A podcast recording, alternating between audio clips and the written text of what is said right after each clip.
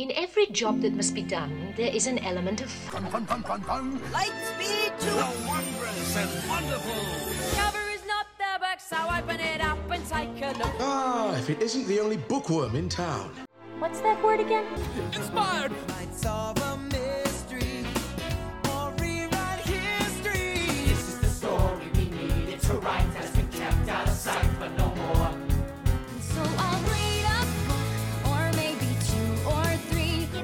Fun to hum a happy working song. Ooh, a happy working song. I have to sing.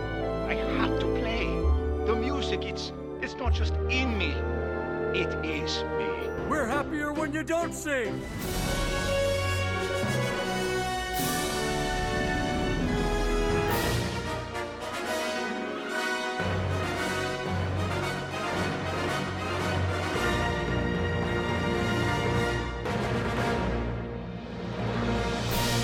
Welcome to Notably Disney, your ultimate podcast covering Disney music and books. I'm Brett Nachman, your host.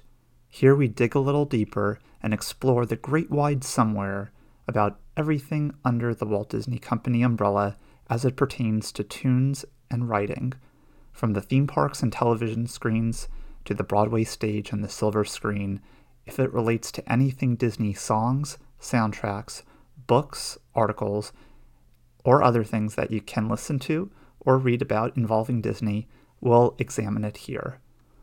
The Enchanted Disney Stories of Walt, Hollywood, and Live Action Film uncovers the personal and professional experiences of 15 individuals who have Disney connections, especially in concert with the world of live action Disney films and uh, in interactions with the company's founder himself. Spencer Wright, an author who joined in on an episode of Notably Disney more than a year ago to discuss his book, Voices Behind the Magic, is responsible for this new title. Uh, today, Spencer returns to talk about this new release. So, welcome back to the podcast, Spencer. Thank you for having me back. I'm looking forward to it. Yeah, my pleasure. Well, let's get started with a general question that most may have. Uh, why, spite, why spotlight key individuals who are associated with Disney live action films, and particularly in what I think many would consider Walt's era, which is uh, obviously now more than five decades behind us. So, about five years ago, I started working on a book um, about connections between the world of Disney and old Hollywood. And when I talk about old Hollywood, I mean about the mid 20s to the mid 50s, when a lot of filmmaking was centered in Los Angeles. And one of the chapters was going to be about people from this world who then later had roles in live action films. But as I dived into their lives and their roles in these films, I realized each person could easily be a chapter. And then as I got along further, I realized, you know, this could easily be a full book.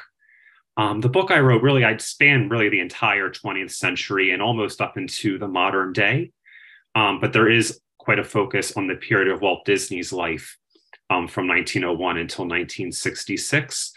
And, you know, about a third of the content of the book covers things that aren't directly related to Disney, but discuss the person's life and their work, which I think is especially important as we get further away from the time that Walt Disney was alive. Um, you know, there are fewer and fewer people around who work directly with Walt. We're getting further away from this time.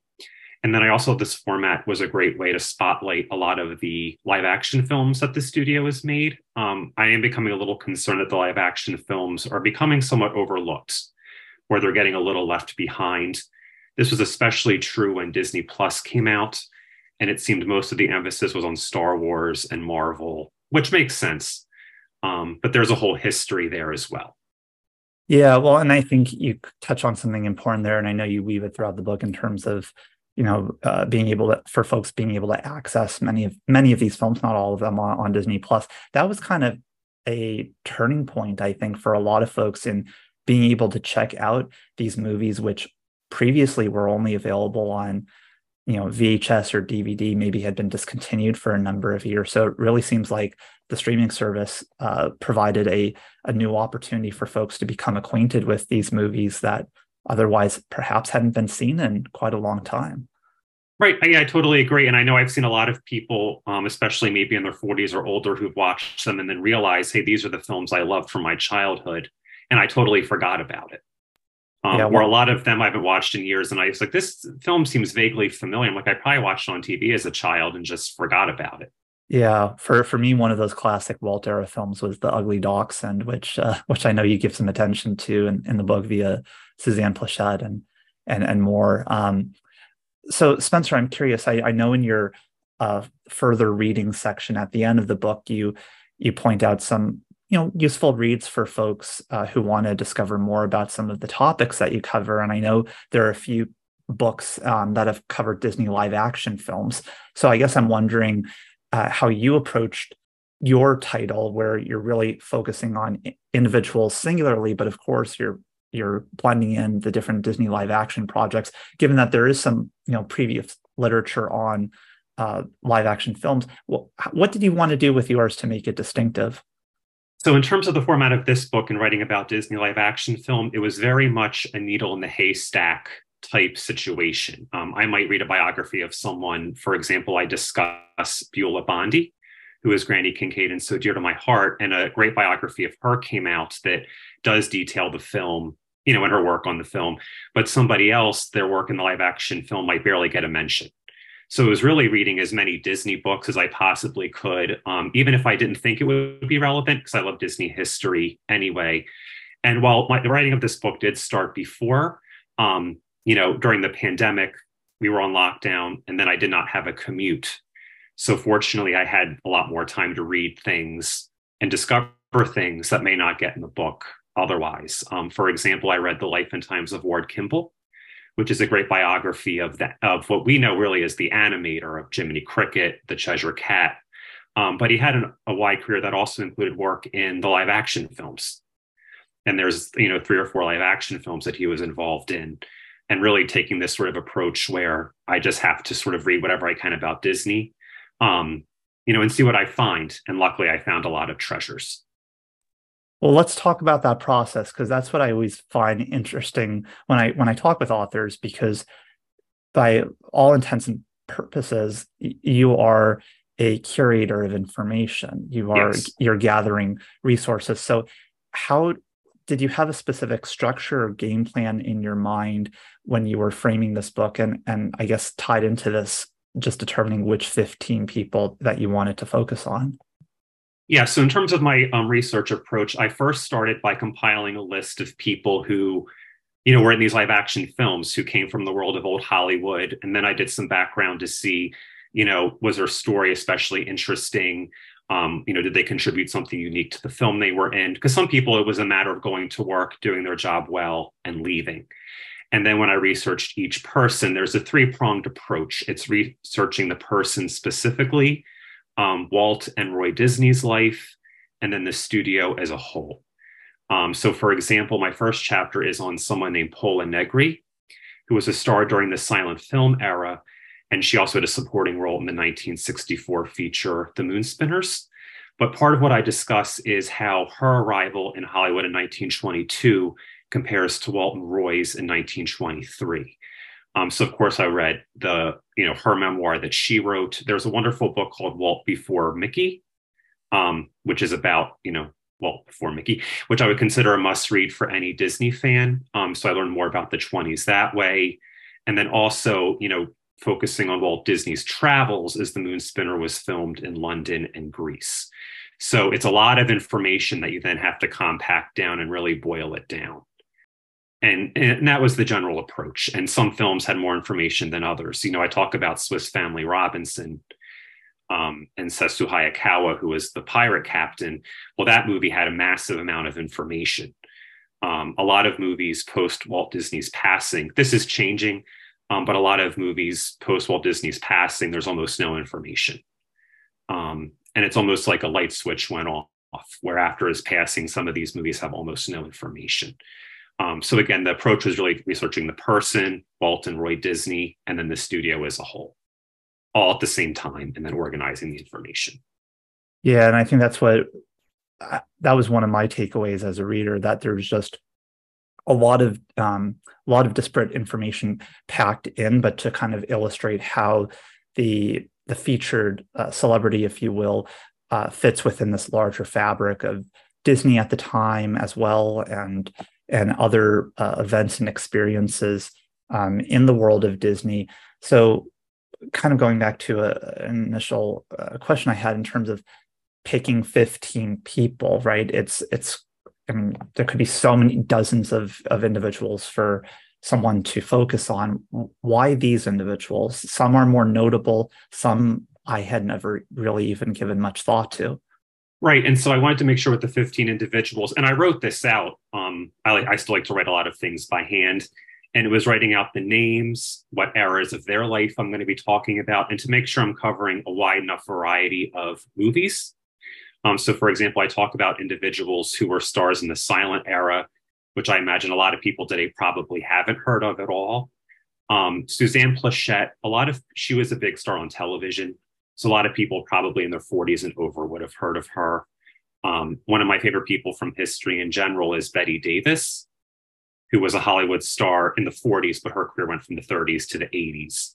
Um, and she is still very well known today. So it was really a mix of people from different eras within Disney, within their own life, um, you know, and making sure I cover a good mix of movies. I had an initial list, and I was only covering about 15 Disney films which really didn't seem sufficient. Um, so I shuffled along. So when you do read the book, you can get a really clear picture of how the Walt Disney Studio evolved over time. You know, from when they were first starting to figure out how to make live action films up until just about the present. Well, and makes me think too, you know, some of the folks you highlight, you know, only contributed one or two features or, or main projects with Disney. Others had their hands in a, a number of of different uh, uh, entities and and and films. Why, you know, I think, and it's I think it's just an interesting editorial decision in terms of how to kind of honor the whole history of Disney and and and particularly highlight uh, focus in in Walt's era, but but also you know honoring these folks who you know their contributions may not have been as significant as a a Dean Jones, for instance, right, who's referenced at different points, but he's not the focus of any singular chapter. So, how did he make sense of where you want to attend to some who maybe only had one or two projects with Disney, others a ton? So, that in terms of the editorial format, there was a great deal of risk because I may start someone and not even realize, you know, the scope of their contribution. So, for example, I talk about Debbie Reynolds, who um, was Aggie in the Halloween Town films and she was a big star right at the end of the studio system. Well, I had no idea when I first started that she was at the opening of Disneyland, and really her life's work of trying to preserve memorabilia from Hollywood came from meeting Walt on the opening day of Disneyland. Um, where I mentioned Peter Lorre, who had a supporting role in 20,000 Leagues Under the Sea and he um, you know he was from a much more shallow era in the 40s and so due to his looks he was consigned to a lot of very sort of lecherous villainous type roles. Well he's been caricatured in hundreds of animated works including disney works. So i talk about that. So it was a risk um, which is why you pick a subject that you love.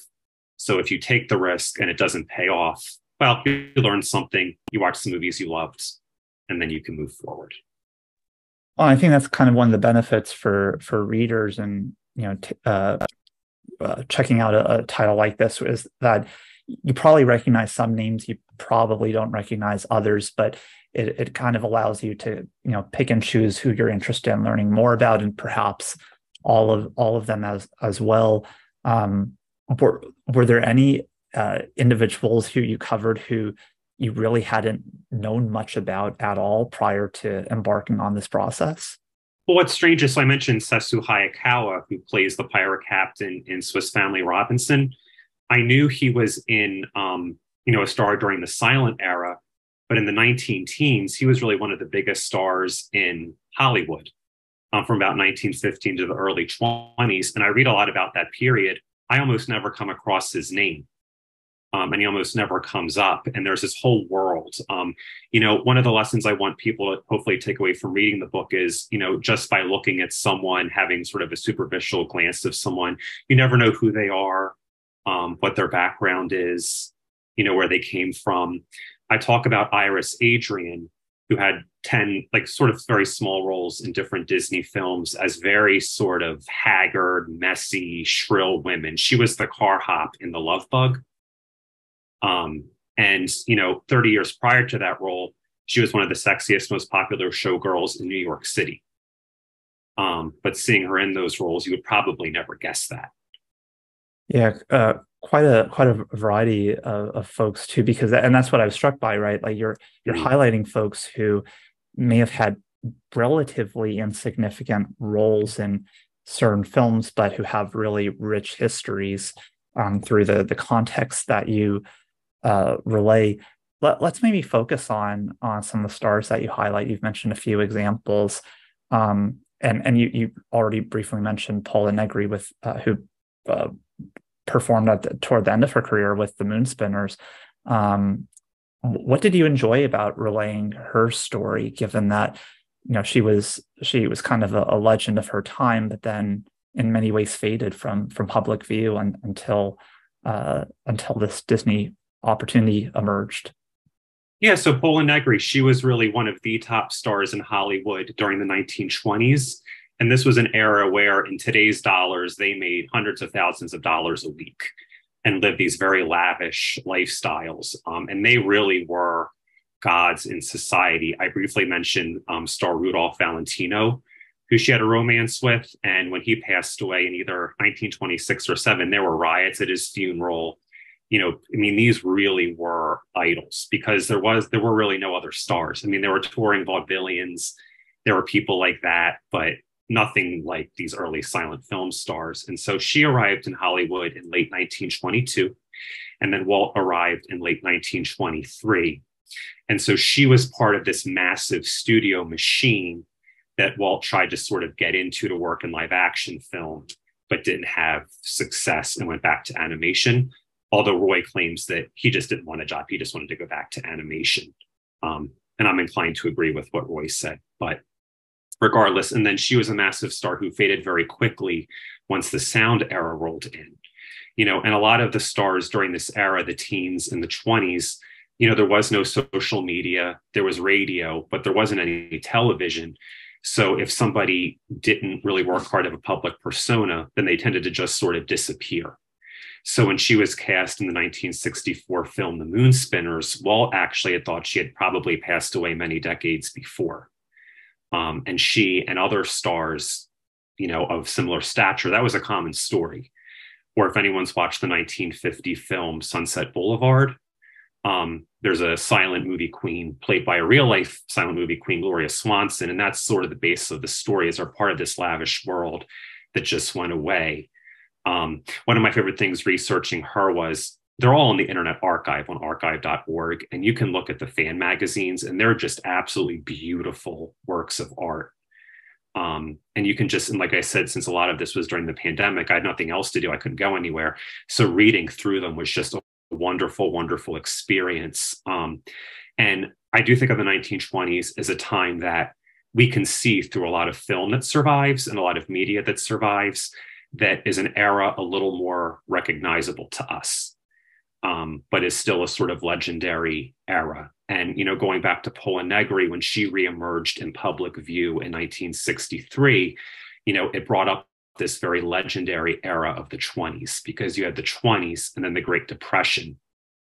So even as soon as the 1940s, the 20s was this long bygone mythical era. Um, and even though Pola Negri's, you know, role in the Moon Spinners is very small, it really brought a lot of attention to the film um, and just this magical time that a lot of older people appreciated remembering. And all of this comes from her small appearance.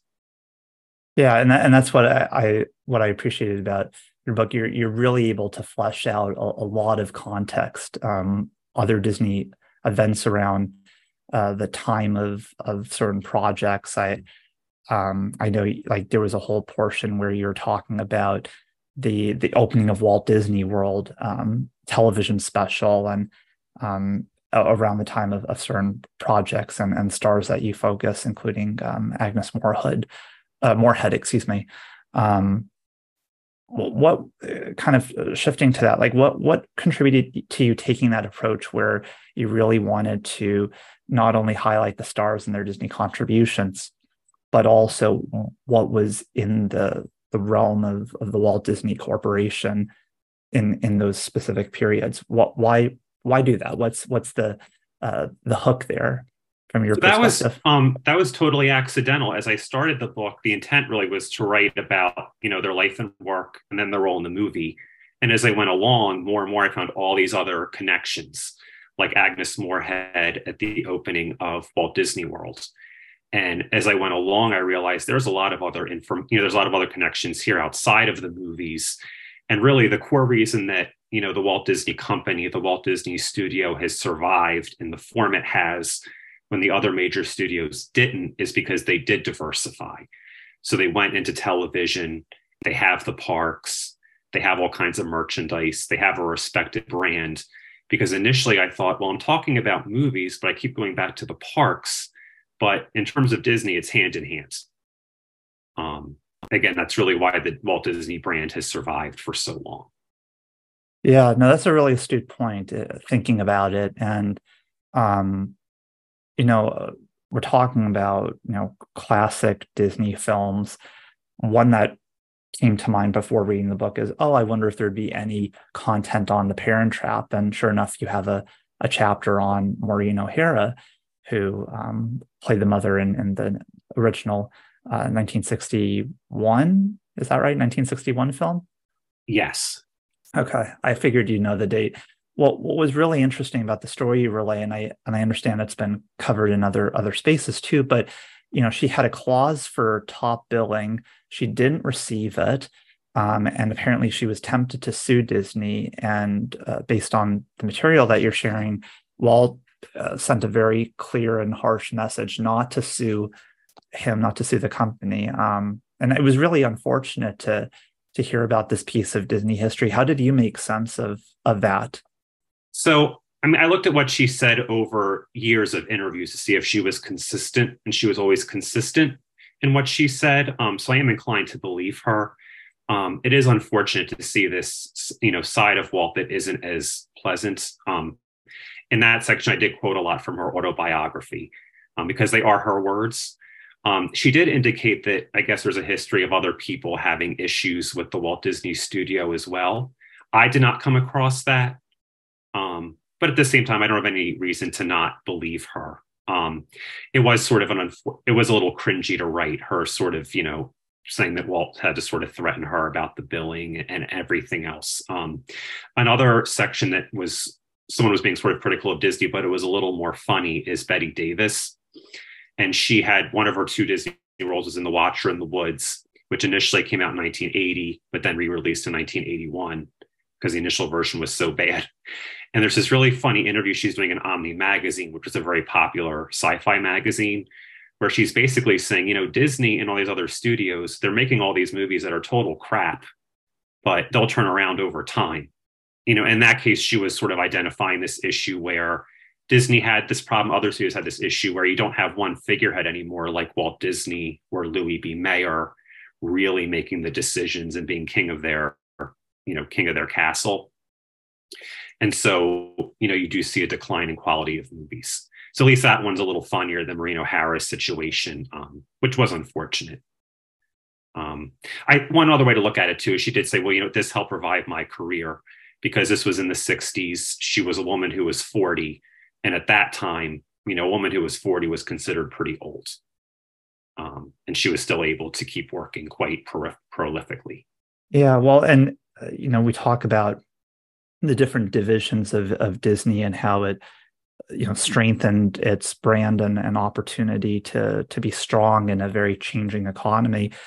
You know, Maureen O'Hara is a, a fine example too, because it's not only her appearance in the Parent Trap, but also its soundtrack. And she sang the uh, was it for now for always? Yes, um, piece, which I think is a, just a lovely uh, time capsule of a song. And again, the the the the longevity of Disney music, mind you, it's not a let's get together, but it, it still contributed to the you know the tunes that we associate with a quote unquote classic Disney movie.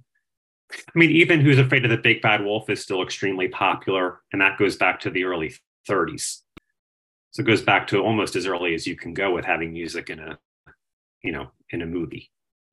Oh my gosh, yeah. Well, that was just such a a phenomenal success. Uh, talk about that tune. My gosh, like Disney just was was booming because of of how much the public responded to that and the symbolism of of that song in, in the 30s as well. Yeah, absolutely. What were some of the like really fascinating details that you uncovered that you don't feel like have been illuminated um, until now, right? You're discussing how you're looking through old magazines and and you know different types of texts. But what are some discoveries that you feel like you stumbled upon that you feel like are quite noteworthy as discussed in your your book? I'm not sure how noteworthy worthy it is, but my favorite discovery was um I do a lot of nerdy stuff, but probably the nerdiest was looking through old Sears Roebuck catalogs from the turn of the century Again, they're on archive. A lot of them are on archive.org.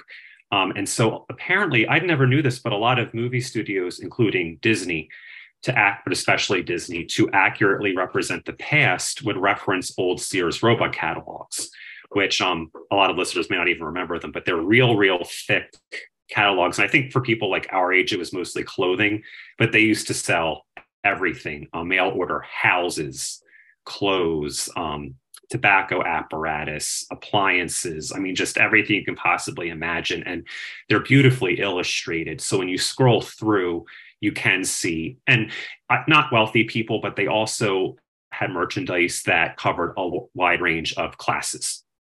So you can see formal dresses, hats, down to sewing kits. Um, I mean, that's really a, a, you know a walk through the past. I was going to say, and that's that's the beauty of the internet and being able to to gather stuff, uh, information that that ultimately would have been lost to time. I was watching a, um, a I think it was a CBS News segment recently about a uh, a research center at a, an American university. I can't remember which one that is like phenomenal in preserving old comics that would have just mm-hmm. been completely uh, just destroyed or forgotten about. And um, and that's just the beauty of just digitizing everything right? And sometimes there's an assumption that well someone is saving it or someone is preserving it um, and then there ends up being a no one. Yeah that's that's very true. Yeah.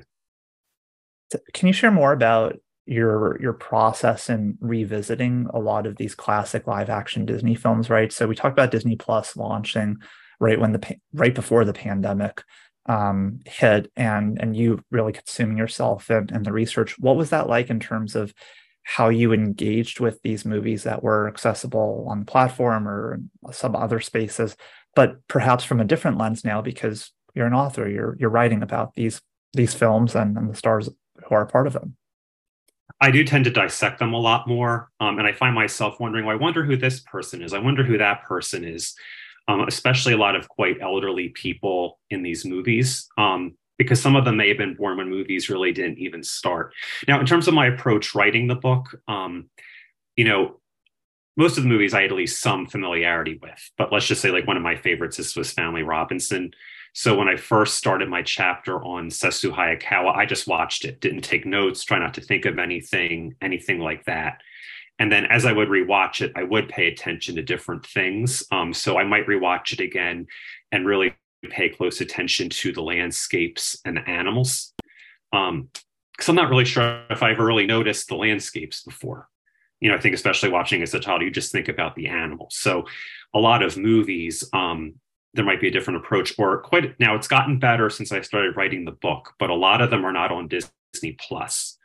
Um, and I'm not really sure why. So, for example, So Dear to My Heart is an early live action film, and that one really should be on Disney Plus. So, I tried to watch it to see if there's some kind of reason why. Is there an outdated cultural depiction?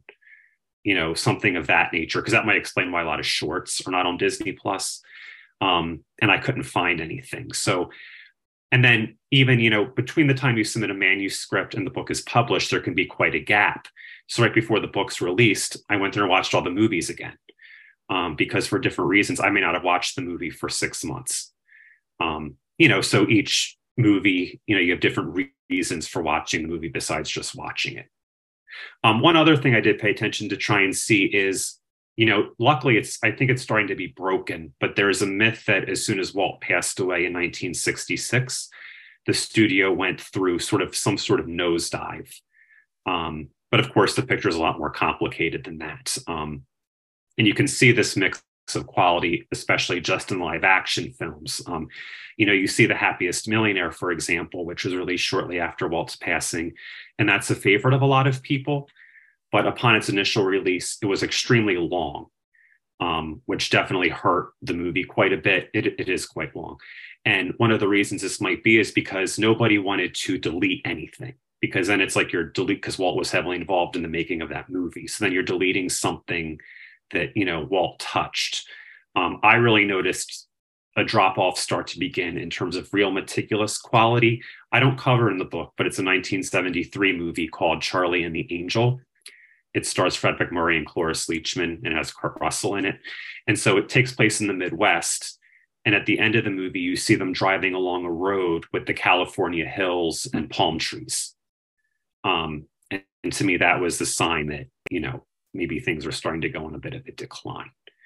Um, so sometimes now when I watch these movies, I do start to analyze them in my head.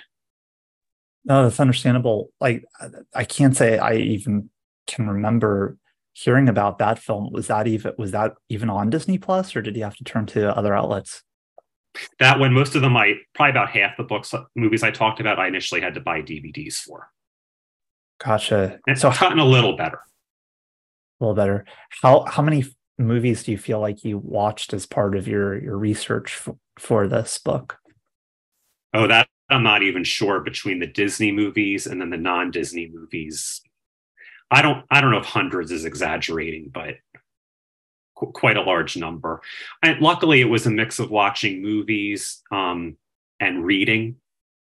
Um, and then I don't talk about too much in the book, but I also listen to a good bit of old time radio um, so radio from the 30s, 40s, 50s. Because at a certain point, I'm like, if I keep this up, I'm going to blow my eyeballs out because it's just I'm going to like wear them out. Um, so again, it was a good mix. It was like if, if I watched movies, now I can um, read, or you know, Disney movies can be very noisy. So they have a lot of dialogue, they have a lot of music, which I like. Um, but if I need something quieter, well, then I can watch, you know, one of the silent films Pola Negri was in which have a musical accompaniments but no dialogue. For sure. Well, and and one of my uh, one takeaway that I had among many in the book is that you're very meticulous with documenting all the notes. Right, that's the whole maybe latter quarter of the book. Yes. Um, it, it seems like this was an incredibly time intensive endeavor. How uh, what is your your your experience in just documenting and keeping things organized because you, you know one can clearly tell that you, you did your homework and you're very thorough so how, how did you make that uh, realistic given the the scope of covering 15 different celebrities and all the different uh, t- uh, relevant and, and tangential pathways so what I would recommend, what I did with this, and what I recommend for anyone in general is, you know, go in with an extremely meticulous, rigorous organization system. In this case, I did it based off of person, but then also be ready to throw that out and start over with a new system if you have to. So, for example, you know, I talk about the movie That Darn Cat in a couple of chapters. So, you know, I also have to make sure I'm organized, that I'm, you know, giving enough information but not too much. I'm not repeating myself. So I had a separate document for that movie next to my documents for Iris Adrian and Elsa Lanchester, who are also in that movie. Um, I mentioned this Shaggy DA in several chapters, so the same thing happens. The big thing that helps too is if you have big blocks of time, so you can spend a few hours just, you know, sort of really pouring over this and making sure you're meticulous. Um, read it out loud um, because if you try and read it in your head, your brain will fill in all kinds of blanks and rearrange things. So you have to read out loud. Um, so it was a lot of laying on the floor with my laptop. Dory the cat would sit next to me and I would just read it. So again, you want to try and be rigid, but then also be flexible, which I know sounds contradictory, but it's a, it's a process. And and pets are always good co-authors, even if their names aren't on the book, right? they are. Yep, just sit there. Spencer, I, I think what's um, very clear is that you were really immersed in, in this process. And what I liked is you highlighted how you're trying to illustrate kind of the the threads across different um, parts of the book, right? Like each chapter is on its own, on a distinct celebrity and all all the different connections. But you're really showing how certain elements of Disney are are really all over the place, right? I think you reference how uh, going back to the Ugly Dachshund and Brutus the dog, the the the, the dog was also in Swiss Family Robinson. Is that right? Yep, yeah, he was quite well traveled. Very true, but I think that just shows like you know not only were the human stars uh, often appearing in multiple films, but sometimes the the four legged kind as well. Yeah, I tried to include information about animals as I came across it. Um, because what would a Disney film be without an animal? Yeah, and there were a lot of them in in the 60s and 70s, especially. I think I think that was maybe a trademark uh, feature of of so many of those movies. Yeah, and luckily, you know, the Walt Disney Studio, they started making live action films really in earnest in the mid 50s when the larger studios like MGM were very quickly falling apart. So they benefited from a lot of experienced staff, um, you know, who knew how to train the animals, who knew how to do costumes. Um, a lot of the early Imagineers came from this world. Oh, absolutely. Well, and in reviewing, you said you probably i mean you didn't count but probably at least 100 or if not many more films that you watched. Were there any uh, in the disney realm that is any live action films that surprised you in terms of how awesome they are? Or perhaps on the flip side how they really don't stand up or, or are disappointing? Well i was familiar with the movie that darn cat um, 1965 but and I'm probably more familiar with the remake, which I think came out maybe when I was a preteen. I'm like, this movie is really, really funny. Um, and I love cats, so anything with the cat, you kind of have me anyway. Um, but you have this cast of, you know, Dean Jones and Iris Adrian, Elsa Lanchester. There's a lot of talent in this movie. Um, and that movie I really enjoyed a lot. Um, and another one, um, so dear to my heart, I don't think gets enough attention either. Now it is quite like sweet and sentimental, um, but you know it's quick and it's really well done. Um, you know, it was filmed on sets. Again, it has a strong cast. Um, so that was another one that I think deserves quite a bit more attention. Um, I'm trying to think if there were any that I watched that I was oh, Babes in Toyland, um, which luckily even Walt was sort of like, yeah, this isn't a great movie um, that movie was painful. I almost took that chapter out because it. So I talk about Ray Bolger, who was Barnaby in Babes in Toyland. Um, and so he has a really interesting story in terms of that movie. In Babes in Toyland, 1959, I believe, I may be off by a year. Um, you know, that movie had a lot of technology involved that was very important in the making of Mary Poppins. Um, and, you know, it was an experience where the studio was learning. And so what they did is they learned and they moved on. Um, you know, one quote that stands out to me a lot, both in terms of Disney and my own life, is at the end of the making of the Moon Spinners, the 1964 movie. I think it turned out to be a, a good movie. Um, not great, but good. And so Walt saw the preview and he said, let's move on to something else and walked out of the preview room. Um, but that was sort of his attitude toward everything, whether it was a success or not you know, even a few months after Snow White and the Seven Dwarfs came out, he was being asked about the movie. And he said to the reporter, he's like, why are you asking me about this? We already did this. We're moving on to Pinocchio and Bambi and this and this. Um, so said even if the movie didn't turn out well, you learn from it you move forward. Well, I think that mentality has also carried through the company long after Walt's passing, where it's the newest thing that's the greatest thing and worth focusing on, right? The the, the attention shifts with each new endeavor or property or film or series or whatever the the form of entertainment is. So I think it sounds like Walt really established that foundation and, and mentality. Right. Like Walt said, if you're not working on 30 things at a time, you're not busy. Very true.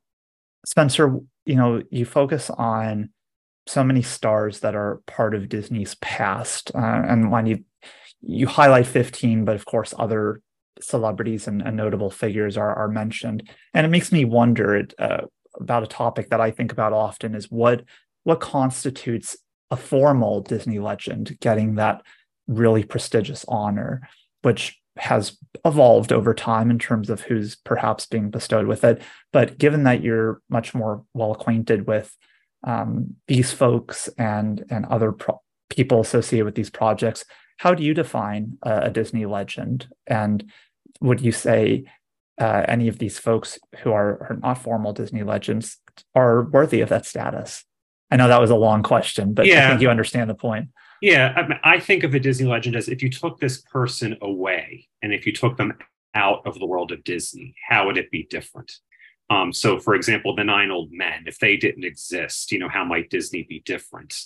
Um, now, in terms of the 15 people I mentioned, only one, Maurice Chevalier, he was named a Disney legend. Now, I did think about this question when I was writing the book um, is, you know, should any of these people be named Disney legends? And some of them I'm not so sure. Um, you know, we mentioned Pola Negri, and she had an interesting story. And, you know, it was interesting at the time of the film's release, The Moon Spinners. But if you took her away, I don't think it would alter Disney history too much. Um, but, you know, I mentioned Suzanne Pleshette who really helped keep the film she was in quite popular and really helped keep the momentum going. And by the standards of the 60s, she played quite a few risque roles. So even casting her in Disney films was surprising. Um, so she's someone who I think should definitely be a Disney legend. Um, so as I was going through the live action films, I did actually struggle with that question in my head a little bit. Now, my prior book, Voices Behind the Magic, pretty much all those people should absolutely be Disney legends. Like Verna Felton, who voiced, you know, the Queen of Hearts and the Fairy Godmother, as well as other characters. I have no idea why. She, well, I can think why she's not a Disney legend, but you know, but this one's a little different. You know, so some of them entered the world of Disney for a little bit. They had an interesting role, and then they moved on. Um, so, you know, it, it's, it's complicated. And like I think you talked about a few episodes ago, it's, you know, sort of very subjective. What is a Disney legend or when does someone have a legacy? Um, Beulah Bondi is someone else I cover in the book who played Granny Kincaid and So Dear to My Heart. She should definitely be a Disney legend. Um, you know, that film is very important in the post war period when Disney as a company was trying to rebuild and move forward um, and was on very, very shaky ground. Yeah, I think. Um, the, go yeah. ahead. I'm sorry. No, or like, or like Peter Lorre is someone I I think also probably should be named a Disney legend as well. You know, he had a supporting role in Twenty Thousand Leagues Under the Sea, which was um, the first fully live action film Disney made in the U.S. Um, it was a huge hit, um, and I think the casting of himself and a few other people in that movie really helped make it what it was. Well, and I think what, what you say there is really important is in terms of context and what I, I love what you say if you remove the person from the project, would it still have been as successful or have the cultural significance or whatnot? Because like the way I would be evaluating it is from the lens of what is the quality of the person's work and also in concert with that, what is the quantity of their work? How how long were they embedded in, in the Disney world? And I think that's where some really fascinating discussions can emerge, particularly when you, know you have a book like yours, which is is focusing on such a, a variety of folks associated with Disney, but their contributions were also um, very variable. Yeah. Well, kind of to to wrap up, Spencer, uh, what what do you hope readers glean from reading about these stars and and the, the, related Disney stories and the the cultural context and historical backstories what what are the takeaways here? What what do you hope they they come away with?